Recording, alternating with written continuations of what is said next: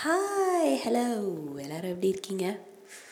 இன்றைக்கி ஒரு இன்ட்ரெஸ்டிங்கான ஸ்டோரி பார்க்கலாமா? இன்றைக்கி எதை பற்றி சொல்லலாம்? சரி சொல்லுங்கள் உங்களில் எத்தனை பேருக்கு ஃபூடு பிடிக்கும்? சாப்பிட்றதுக்கு எவ்வளோ பேருக்கு பிடிக்கும் இல்லையா? ஸோ இன்றைக்கி அந்த மாதிரி ஒரு கதை பார்க்கலாமா?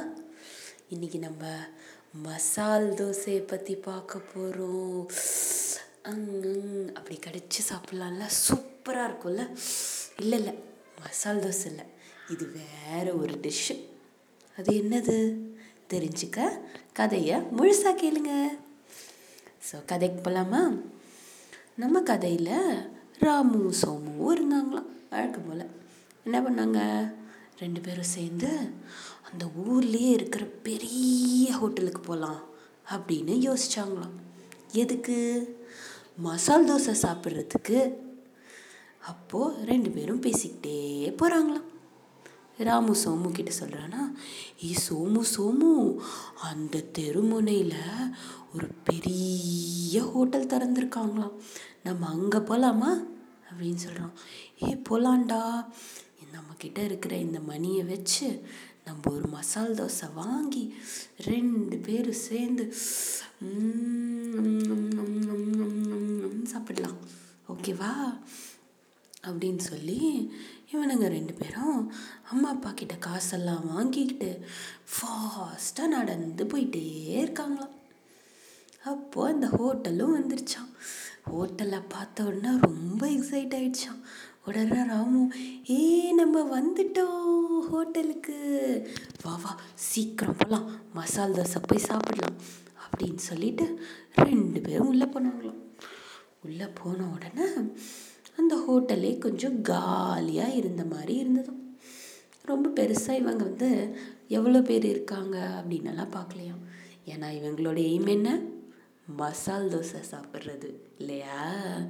அதுக்காக சரின்னு சொல்லிட்டு உள்ளே போனாங்களாம். உள்ளே போனோன்னா சர்வர் வந்து ஓய் குட்டி பசங்களா என்னடா? அப்படின்னு கேட்டாங்களாம்.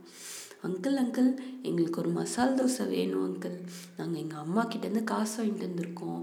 எங்களுக்கு சீக்கிரமாக கொடுங்க. சூப்பராக ரோஸ்ட்டாக நிறைய மசாலா வச்சு கொடுங்க. அப்படின்னு கேட்டாங்களாம். உடனே ஆ சரி ஓகே உட்காருங்க அப்படின்னு சொல்லிட்டு அந்த சர்வரும் போயிட்டாராம். போன உடனே ரெண்டு பேரும் உட்காந்துக்கிட்டு மசால் தோசை எப்படி இருக்கும்? அது பார்க்க எப்படி இருக்கும் அப்படின்னு யோசிச்சுக்கிட்டே பேசிக்கிட்டே இருக்காங்களாம். அப்போ ராமு சொன்னானா ஏ மசால் தோசை இவ்வளோ பெருசாக இருக்கும்ல. வேணா ஒன்று பண்ணலாம்.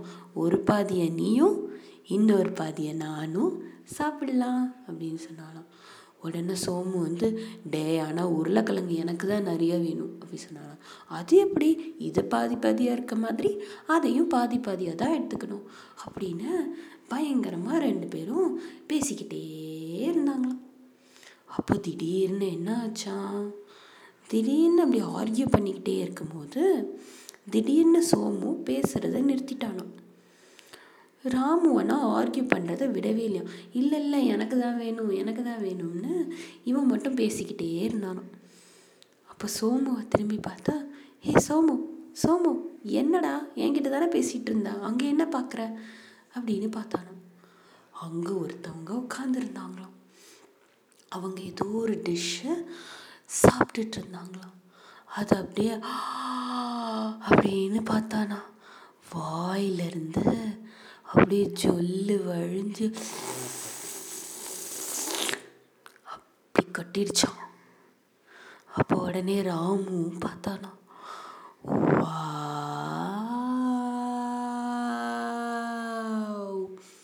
அப்படின்னு ராமு சொன்னானா ரெண்டு பேரும் மாறி மாறி அதையே பார்த்துட்டு இருந்தாங்களாம் பார்த்துட்டு இருக்கும்போது திடீர்னு அந்த சர்வர் வந்து அந்த சைடாக போயிட்டு இருந்தாராம் திடீர்னு அவரை கூப்பிட்டு அங்கிள் அங்கிள் இங்கே வாங்க அப்படின்னு கூப்பிட்டாராம் கூப்பிட்டுட்டு எங்களுக்கு மசால் தோசை வேணாம் அப்படின்னு சொன்னாராம். அப்போ வேறு என்ன வேணும்? அப்படின்னு கேட்டாராம். தோ அந்த டேபிளில் சாப்பிட்றாங்களே அதுதான் வேணும் அப்படின்னு சொன்னாராம். உடனே சரின்னு அந்த சர்வர் அங்கிளும் அந்த டேபிளை திரும்பி பார்த்தாராம். பார்த்தா அங்கே என்ன இருந்துச்சா ஒன்றுமே இல்லையா? ஏன்னா அவங்க அதை சாப்பிட்டுட்டு அந்த டேபிளை காலி பண்ணிவிட்டு போயிட்டாங்க. அவங்க சாப்பிட்ட சாப்பாடு பார்த்ததே இவங்களுக்கு ரொம்ப சாட்டிஸ்ஃபைங்காக போயிடுச்சாம் ஆனால் இந்த அந்த சாப்பாடு பேரும் தெரியலையா? அதை ஆர்டரும் பண்ண முடியலையா? அந்த சர்வர் மசால் தோசை கொண்டு வந்து கொடுத்தத சாப்பிட்டு போயிட்டாங்களாம் ஆனால் அவங்க மனசில் அந்த சாப்பாடு வேணும் அப்படின்னு ஒரு எண்ணத்தோடைய ஹம்னு போயிட்டாங்களாம் அவ்வளோதான் கதை முடிஞ்சுது.